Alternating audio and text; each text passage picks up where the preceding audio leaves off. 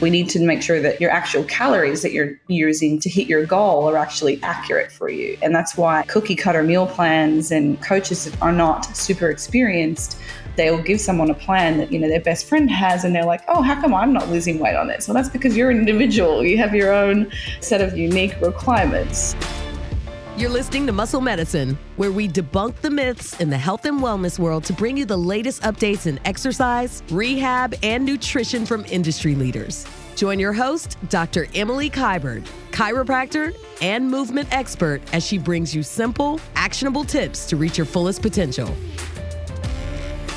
Dr. Emily Kiberd here. Today we sit down with Holly Baxter. She is a dietitian and received her Master's of Dietetics from Deakin University. She has her own nutrition consulting company called HB Nutrition, and she is the Director of Nutrition for Biolayne LLC.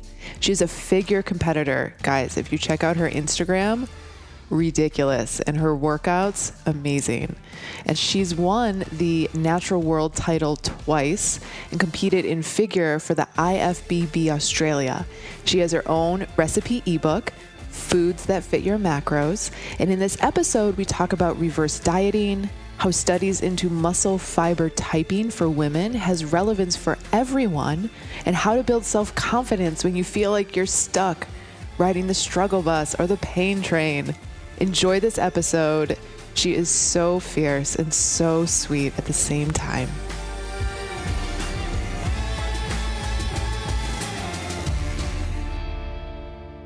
Holly, we're really excited to have you on one of the first episodes of Muscle Medicine. And the goal Thank you. of our podcast is to really decrease the fluff and bring real science to the masses. And when we were going through a list of guests that we wanted, you came up as one of the first. Well, I uh, I feel flattered. Thank you for having me on. Yeah, you're very uniquely placed in terms of being a dietitian and very science oriented in the field of nutrition. And I know that you're a competitor and mm-hmm. been through a long training of academics and coaching. And I would love for you to tell our listeners a little bit about yourself and your background and how you got interested in all of this. Sure, I can do that. Yeah, well, firstly, um, thank you so much for having me on. It's really nice to actually be uh, doing a podcast with women. I know that there are so many males that are kind of doing the, the podcast scene. And yeah, it's refreshing to have some girls to talk to. So it's super exciting. So, my background, obviously, I'll just kind of summarize very quickly, but I grew up in Tasmania, which is the island just south of Australia. And I was heavily involved in sport when I was growing up. So I did track athletics, I loved sprinting, and I also was doing basketball.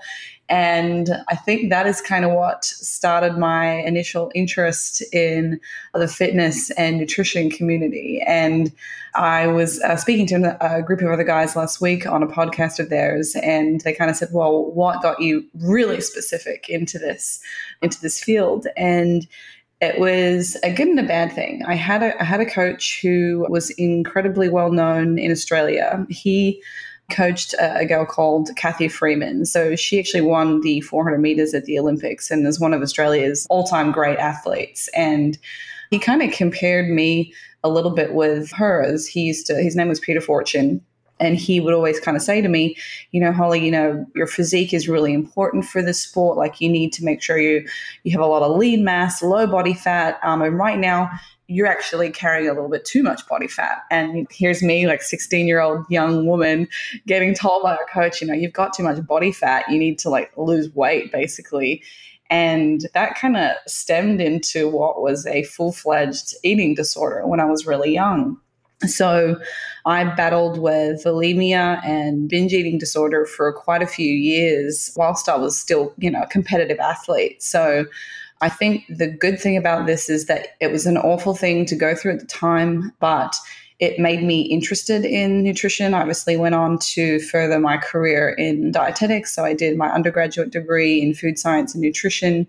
And then I wanted to do more. So I did my master's in dietetics. So thankfully, that's kind of led to a far more sound understanding of there are other ways to achieve a good body composition and especially Now I'm very focused on flexible dieting and being able to incorporate a wide variety of foods and trying to develop better relationships with food myself and then passing this message on to the people that I work with. So that's kind of how I got into the fitness and the nutrition side of things. And yeah, now I find myself living in uh, North America. I'm now working with Biolayne or Dr. Layne Norton. Gabrielle, I think you're very well versed with Layne. You guys are good friends. So now I have a position here uh, working as a top nutrition coach uh, with Biolayne and the director of nutrition. So yeah, I think I have come quite a long way. that's that's really amazing. And you mentioned flexible dieting. Love for you to explain to the listeners a little bit about what that is and how that's different from paleo and ketogenic diets and really the mind frame of the all natural foods, things of that nature. Sure. There are a lot of misconceptions about what the best way to diet is, or how should I be dieting? How should I be eating in order to achieve fat loss? And you mentioned ketogenic diet, you mentioned paleo. There are so many different dieting strategies out there, you know, intermittent fasting that can achieve fat loss. But with each of these, they're all basically doing the same thing, which is um, some form of calorie restriction. And I had a, a, woman ask me yesterday, is it true that, you know, calories in versus calories out actually matters? She's like, oh, I heard I need to eat more in order to lose weight. And I'm like, wow, well, that's actually a good thing because yes, I would love you to eat more. But yes, calories in versus calories out is a real thing. So I think when we look at these diets, they're just one way of creating a calorie deficit. But the problem becomes food group elimination. So something like paleo, where you're eliminating um, grains and dairy, or something like uh, the ketogenic diet, where you're restricting, you know, carbohydrates, which essentially restricts like five or six different food groups. So we're looking at, you know, you can no longer have a lot of fruits. You can't really have a lot of regular dairy products because there is the natural sugar found in dairy, lactose. So there goes your dairy, um, and then all your, your grains and your cereals. It is significantly reducing your ability to hit your daily micronutrient intakes. So you know, overall, they're just one way of creating a calorie deficit. But flexible dieting is something that enables you to eat everything. It's just about knowing what your daily body energy needs are, hitting a certain ratio of proteins, carbohydrates, and fats. And you just get so much more variety with your food choices. And I think it gives people a much better relationship with food. You know, there's no longer good and bad foods, which, you know, people will still, clients of mine that I've just started working with, they'll, they'll send through like their weekly report and they're like, oh, I had such a bad week, you know, and then they've scribbled all over their diet and they're like, look at this, I had, had this bad thing. And I'm like, how is that bad? You hit your targets. Like, that's fine. I mean, maybe if you ate that way all the time and perhaps it limited like your intake of all the other um, more nutrient rich foods, yeah, wouldn't be such a good thing, but that's not a bad food. You can have what you like. So I think that is one of the positive things of flexible dieting is that you can really eat anything, but you just have to plan.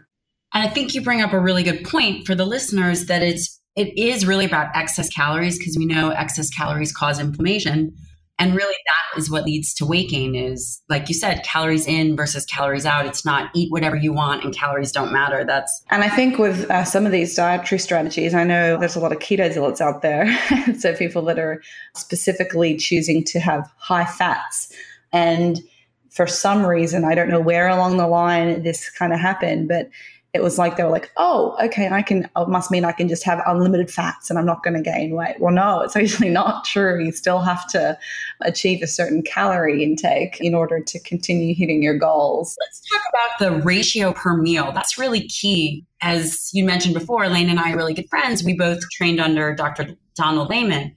And as I know that, you know, I'm familiar with your work, that it's really important the macronutrient breakdown per meal for optimizing blood sugar, maintaining lean muscle tissue. Can you explain a little bit about that for uh, people? Yeah, sure. When it comes to achieving your fitness goals, so if it is, for example, fat loss, and it can still be the same for muscle gain, for to be honest with you, but my hierarchy is number one, calculating an accurate energy requirement for you. Now, this will vary from individual to individual, depending on your age, your gender, your lean body mass these things all play stake in determining your daily energy needs. Now, you know, for somebody that is sedentary, they have a very uh, like a desk job or they're not very active, versus somebody that is a labor intensive job and they're outside working all day, then we need to consider things like your activity factors.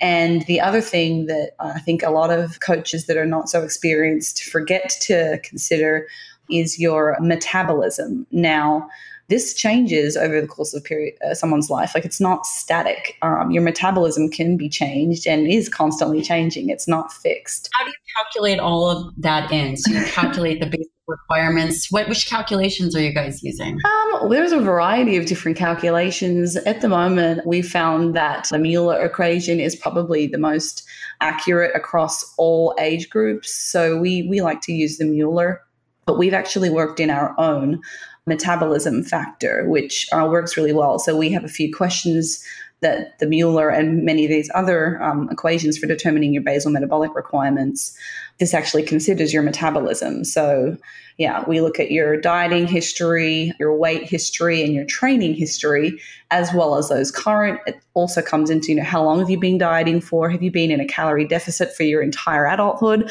Or was it perhaps that it was just intermittent, you know, periods of your life where you've gone, oh, I might do a diet, you know, I've got some important event and it's just been very sporadic and not frequent. So those kind of things certainly change your metabolism.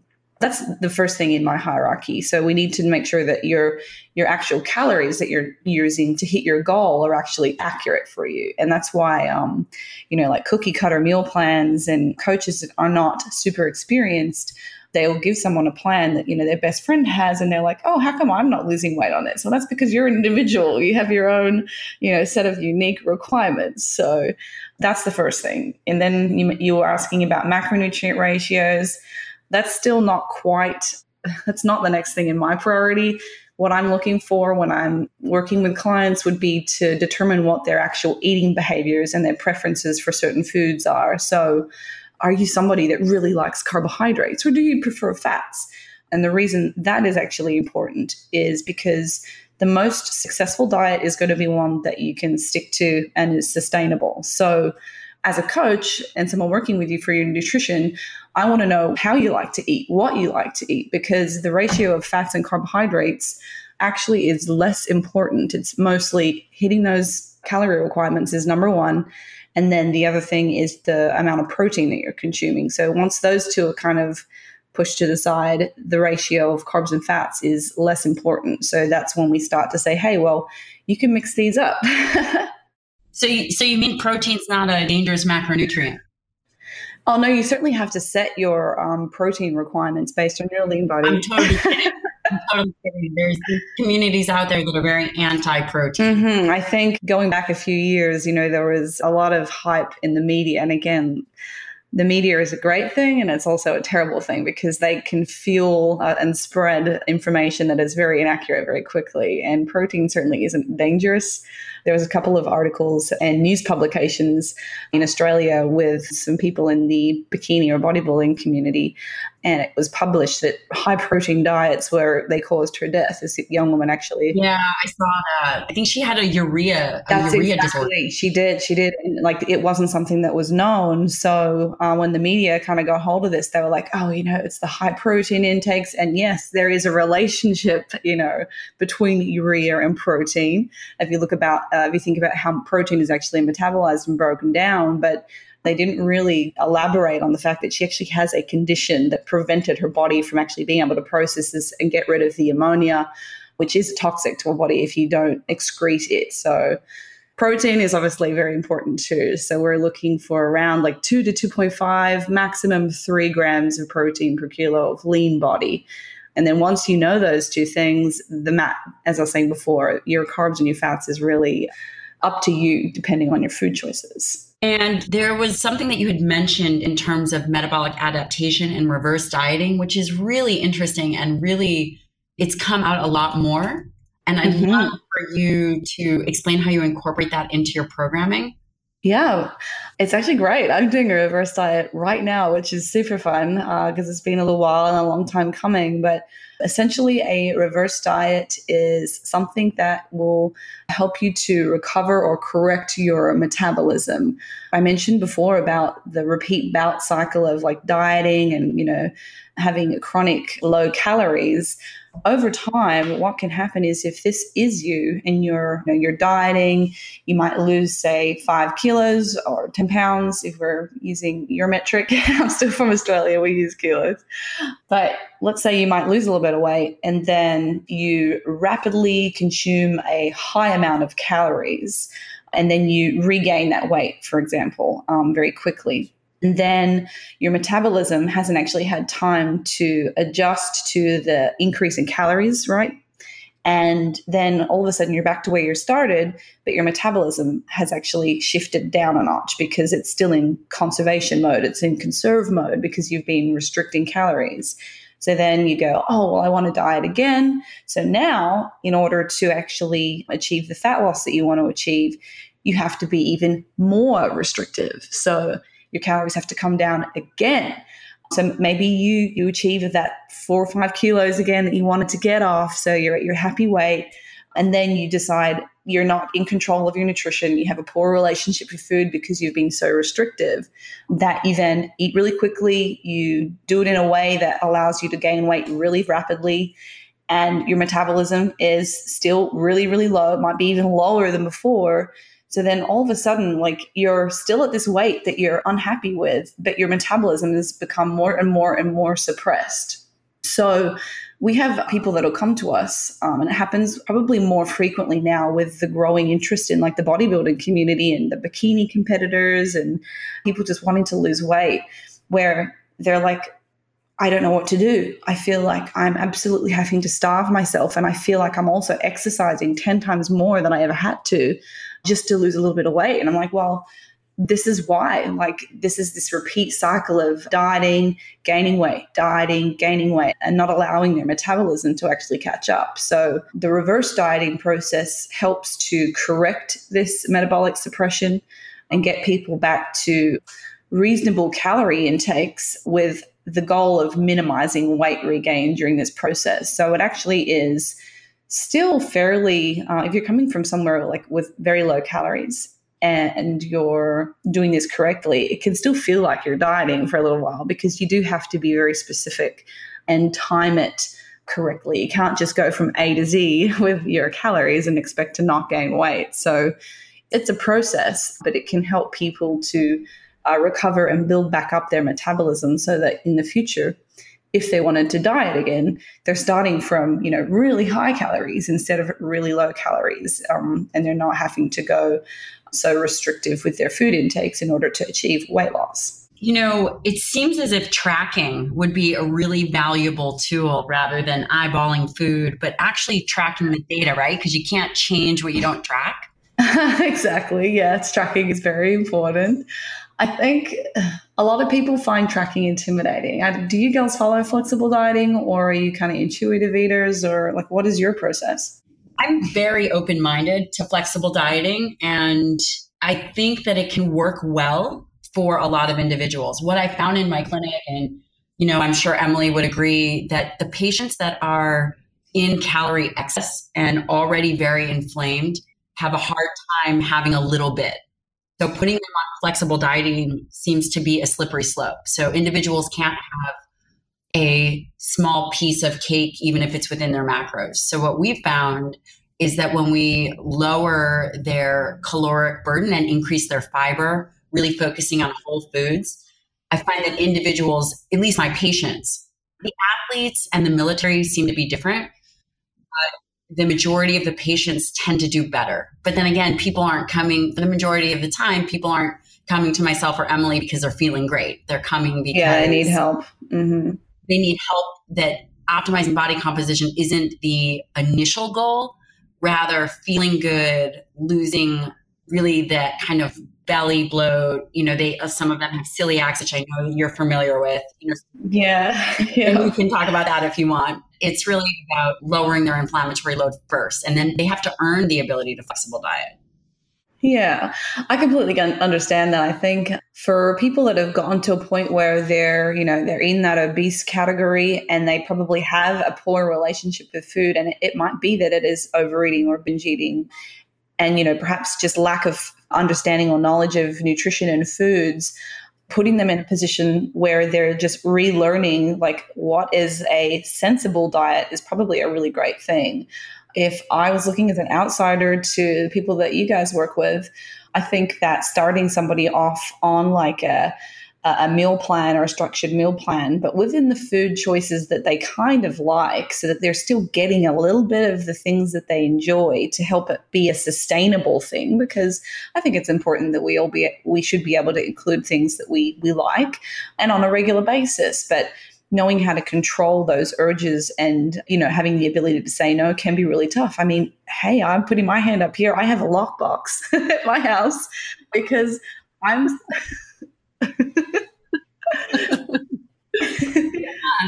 emily emily do you have a lockbox you know it's interesting you know emily and i you know we share patients and we really focus on collaborating care with them and i would say that the biggest thing that they struggle with. And Emily, I'm sure you agree, is getting that diet right and being able to have the mind frame of optimization.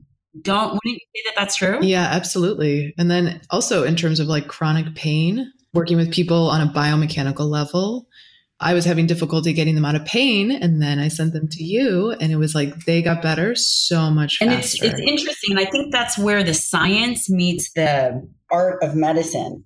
You know, Holly, you you have celiacs, correct? That is correct. Yes. How did you, how did you find that out? Very frustrating.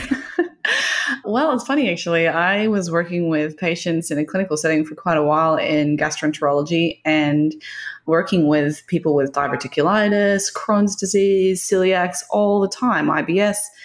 And I've been and had a few tests done. There's um, the hydrogen breath test is what I would send my clients off to have done for just regular IBS symptoms.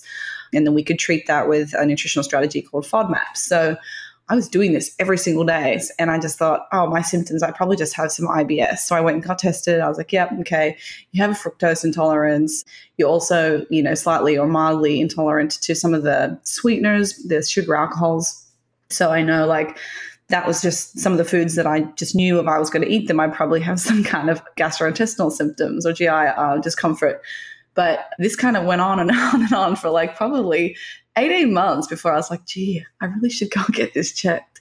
So, um, yeah, I ended up having the blood serology test for celiacs and also a gastroscopy. So they actually take the sample of your stomach lining to check whether you actually have any villi damage. And yeah, sure enough, it was severely damaged. so yeah, I actually went on in suffering for quite a while before I checked myself out, which I think happens to the best of us when you're um you know you're very busy yourself and you always put yourself last and uh I'm pleased I went and got it done. But it's it's a frustrating condition because for the most part, and for our listeners who don't know, that's being gluten free. Yes. So that means that you can't have any gluten or any foods that cross react. And when you actually don't have just a sensitivity, but actually a mm-hmm. full blown celiac disease, you have to yeah, monitor. gluten free for life.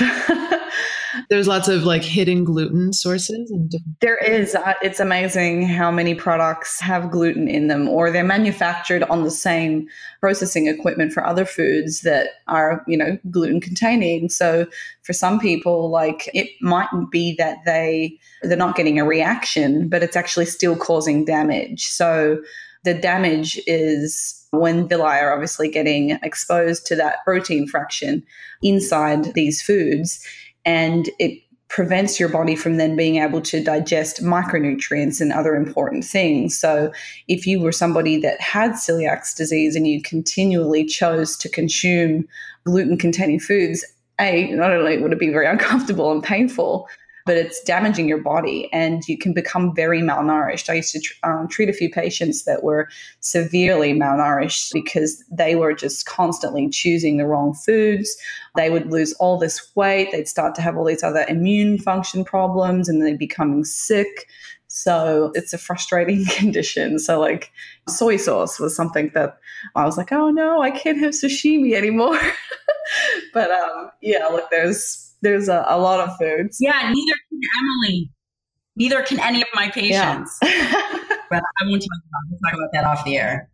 I'm curious how you find the balance between having someone find all their macronutrients and the reverse dieting. And then, you know, you mentioned something really interesting, which was still offering people things they like to eat I'm curious how you balance that out because I feel like sometimes the things that we like to eat should should not be the things that we eat. Yeah, uh, absolutely. I mean, like I said before, like there was a lady that circled yesterday when I was doing her report. Like she'd had burgers, she'd been out and had she was at a buffet breakfast within a hotel. So she mentioned she ate like waffles and sausage and I think she said she had like ice cream at breakfast. And I was like, well, did, did you hit your macro targets for your carbohydrates, your fats, and your proteins on that day? And she's, yes, I did. So I said, well, that's fine from a physique standpoint. That's great. You're not going to gain weight from doing that. That is not a bad food for your weight loss.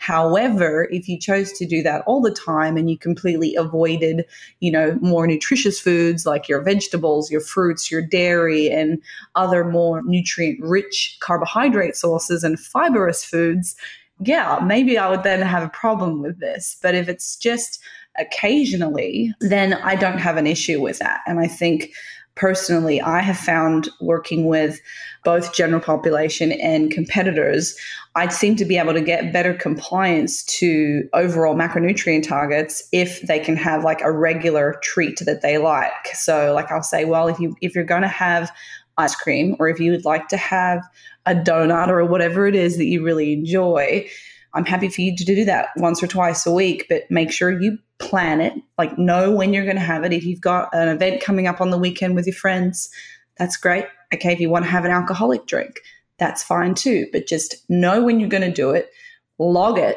make sure that it is in your diary so you can see what kind of, you know, calorie consumption it's actually going to have and how it affects your daily targets. And then plan your other meals around that. So if it was something that was super rich in fats and carbohydrates and you know it's going to take up a lot of your your target, it's like uh, looking at your macros as your bank balance. So if you only had $100 and you had to make that last you for a couple of days, you're probably not going to go out and buy a $95 pair of, I don't know, sand shoes or sneakers if it meant that you had $5 left for the rest of the day. So I would look at that the same with my nutritional choices. So if I only have 60 grams of fat for a day and I'm going to go and have like three tablespoons of peanut butter or Nutella, which is going to take up 50 grams of fat. And then I've got to make that last 10 stretch out over my whole day. I'm probably not going to do that all the time because, you know, I don't value that food that much. I would rather be able to eat a little bit more freely um, throughout the rest of the day. So, yeah, that's kind of where I'm at with how I would recommend people choose their foods. But that's specifically for people that are doing macronutrient tracking. It's probably a little different if you're intuitively eating or just trying to make better food choices.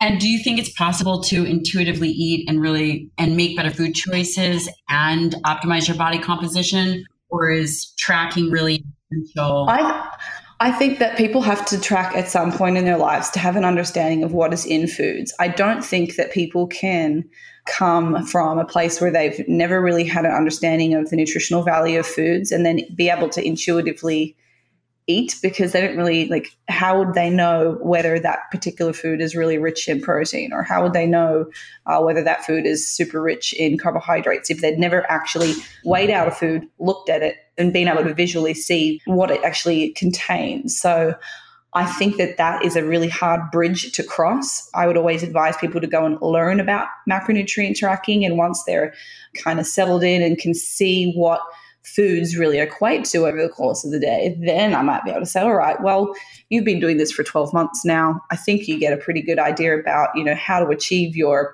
150 grams of protein or whatever it is. now I think you should probably be okay to intuitively eat and maintain a, a healthy weight. And who are your most successful coaching clients? What do they do? How is their mind frame and how is how are their habits and behaviors? People that go into it with an open mind and try to let go of their preconceived ideas about what is good and what is bad and just trusting the process, especially clients that have been on ridiculously low calorie diet plans in the past that have just ruined their metabolisms. I think uh, when they can see that they're able to start eating more without gaining weight and that they can eat, you know, these foods that they thought were previously bad, just being able to experience that and the, their mindset just completely changes. Yeah, I get lovely emails from clients and messages all the time saying, I can't believe I can now, you know, eat pizza on the weekend with my family. Like previously, I would go out and, you know, we'd have pizza with the family and I would cook something else because I didn't think that I could have that. So the people that do really well are just open minded and give it a go. And I'm not really sure where else to go with that. But what do you think the single most important nutrition variable is? Well, it depends what someone's goal is. But from a health perspective and from a physique standpoint, calories, determining or understanding what your maintenance calories are, I think is probably the most important thing. And people can actually determine that or go and work out what their own maintenance calories are. So that is the amount of energy from foods that you consume that maintain your exact weight. So I put a video up on my YouTube channel a few weeks back, which explains how to do this, but because there are ca- uh, calculations that you can use, but if you're just a regular person who wants to give it a go, you can just record what you eat for seven days. You don't have to probably even do it for seven, maybe five if you're somebody that eats fairly routinely with similar food choices. And then have a look at the averages of your macronutrients, like your proteins, your carbs, and fats. And then you can determine your calories. So, therefore, you know your maintenance calories. And that kind of sets you up for any direction that you want to go. So, if you know your maintenance and you know that you'd like to gain muscle, well, then you know you need to add more. Or if you're wanting to lose weight, well, now I know my maintenance calories. I know if I want to lose weight, I need to eat less or I need to do more activity. So I think that's probably a key variable for physique, but also for overall health. If you can find a place that your body is in a like a healthy BMI range or weight and, and just out of curiosity, what what do you consider healthy for body fat? Um, it varies a- for women, women and men. It's really hard to say because it depends who the client is and what their goals are. But for females, just general population, I think somewhere between like 18 to 25 is about the norm. A lot of people have no idea what their body fat should be actually. So that is normal. You know, I think that that's what we consider the norm. I think that's high. You know, I think that we're so lenient. I think that over the last probably five or 10 years, the expectation, especially for women, is that we should be leaner. But once we get below like that 15% body fat, that's when you're starting to compromise like who we are as women. Like, I have a lot of women that will lose their menstrual cycle at 15%. But then there are others that are, you know, highly competitive athletes for whatever their sport and they might be down as low as like 8% body fat. I mean, I got to that when I was doing my figure competitions and I've lost my menstrual cycle only, you know, around that sub 10, but others I've had them, you know, not lose menstrual cycle at all and they're 7% body fat. So I think it is variable from being able to like from a reproductive standpoint um, what's acceptable and what's not but men it's usually a little bit lower. Holly i'd love to talk about your own training because on your instagram you are such a beast. In a beautiful way. Oh thanks. And i love that you talk about why it takes you 90 minutes to complete is it five exercises mm-hmm. can you can you talk about that a little bit absolutely previously I could probably get into the gym and I would do seven or eight exercises, four sets, and be done in like 60 minutes. But how I used to train versus how I train now is very different. From a physique standpoint, I'm still exactly the same. It's just that I have a focus on improving my strength. So I'm actually going to do a powerlifting competition in about eight weeks' time. So I have completely changed the rep range that I kind of work to and the load of the weights. So right now, if I'm going into the gym like today, I've got to go and do squats and deadlifts. I've got like doubles. Literally, I have to go in, I do three sets of two reps. Like I'm looking at that, I'm like, oh my god, I got to do six reps today. Whew. Wow, I got to set myself up. Like if I looked at that on paper like 12 months ago, I'd be like, oh my god, I'm going to get so obese because I'm just not going to burn any calories from this.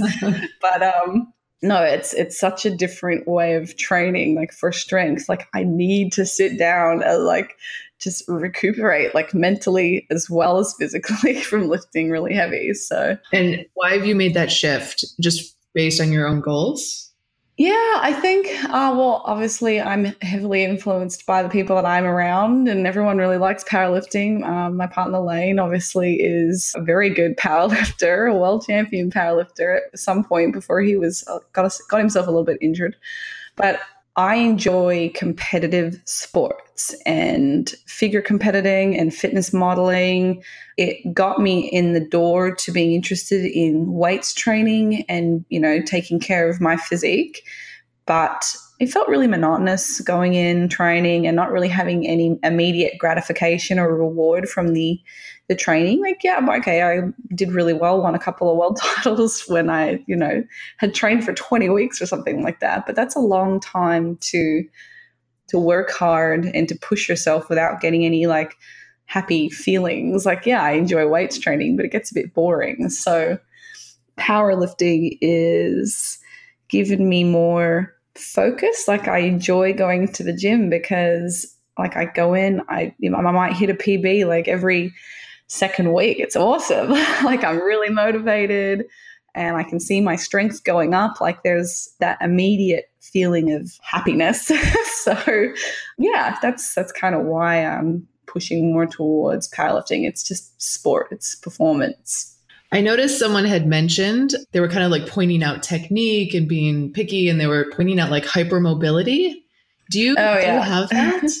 in the? Well, I've I've never like been to see anybody, and no one's ever like given me a clinical assessment or a diagnosis of it. But I have noticed just in looking at back at some of the lifting videos, um, specifically my deadlift, when I set up, I seem to have very hypermobile joints through my elbows, and I would probably say that is also true for my wrists when I'm doing squats. I can feel like yeah, I'm just very flexible. Same with like my hamstrings. For me to do like a uh, to get my hamstrings to fully extend, I would have to do like if I was doing a barbell Romanian deadlift, I'd have to go at least like half a foot below my feet to feel like my hamstrings are actually getting full extension. yeah, do you know what I mean? So yeah, there was some. I think I know who you're actually referring to. He was like, "Oh yeah, your spine is in flexion here. You know, you're gonna hurt yourself doing that." And I kind of looked back at the video, and you know, I'm not too skeptical. I was like, "I'm gonna listen to this guy," but I have also a huge lordotic spine, so I think it just looks worse because of my hip position. But it's interesting. Yeah. a lot of hypermobile people, men and women, in the clinic. And mm-hmm. I'm like, if there was just some nutritional recommendation that could go along with all the movement and strength stuff, or some sort of supplementation. I don't know if there is any, or Gabrielle, if you know of any. Ah. There's actually thinking that that is a great question. And I was thinking, you know, Holly, what supplements do you take? What supplements do you recommend? And nothing specifically for hypermobility. In fact, we just went and saw Dr. Stu McGill, who is a, a world leading or world renowned uh, back specialist. And he seems to be of the opinion that for somebody that is in my particular sport, being super stretchy and flexible is actually a bad thing. You want to be rigid and, you know, not have a whole lot of movement to be able to support the the style of weightlifting that we're doing. So in my case, flexibility isn't actually that good. So I don't need to go and like stretch a lot. I'm actually I need to be focusing on like getting tight which sounds interesting, but I mean, he is the world leading expert in, in back therapy. So I'm going to listen to him. But for other people, supplementation wise, I am a big believer of whole foods. Like, as far as your nutrition is concerned, I would rather say eat a wide variety of foods rather than taking a multivitamin or something like that because the bioavailability of some of the micronutrients is fairly uh, limited when you're putting it into a capsule form. And a lot of these micronutrients actually bind and chelate together, and then they're poorly absorbed anyway. They just go straight through your GI system. So uh, I think whole foods are actually better in that sense when it comes to nutrition. But supplements, I usually recommend for people that are not super big meat eaters a whey protein isolate of some sort just to help achieve their daily protein needs and it offers you a sweet alternative to like eating meat, which is a savory. So for me, that's a really big thing because I'm not a huge savory eater. So I like to have my WPI just so I can have like a nice sweet milkshake or I mix it through like a Greek yogurt or something and make a dessert. But BCAAs, branched chain amino acids, certainly important um, as, as far as recovery from exercise and also to support muscle protein synthesis um, and increasing your lean muscle mass. But that is really it. I'm not a huge supplement gal. so uh, when it comes to physique, it's really like the last thing on the hierarchy. Like you don't actually need a lot of these things to be at your best. I think that the healthier you are, the the more true that is. I think that mm-hmm. when you're a variety of things and you're really dialing in your diet, there's a lot that you can achieve. Well, yeah, absolutely. I mean, like if you look at all the food groups, you can achieve all the micronutrients. I think the the biggest one for me when I'm doing um, nutrition analysis with clients is Omega 3 is always right down because not everybody enjoys eating seafood. And then if they do, they're like, oh, but I ate some shellfish or I had um, some clams today. I'm like, well, that's not really an oily fish. You know, omega 3 is found typically in our oilier fish type and it's not as commonly consumed.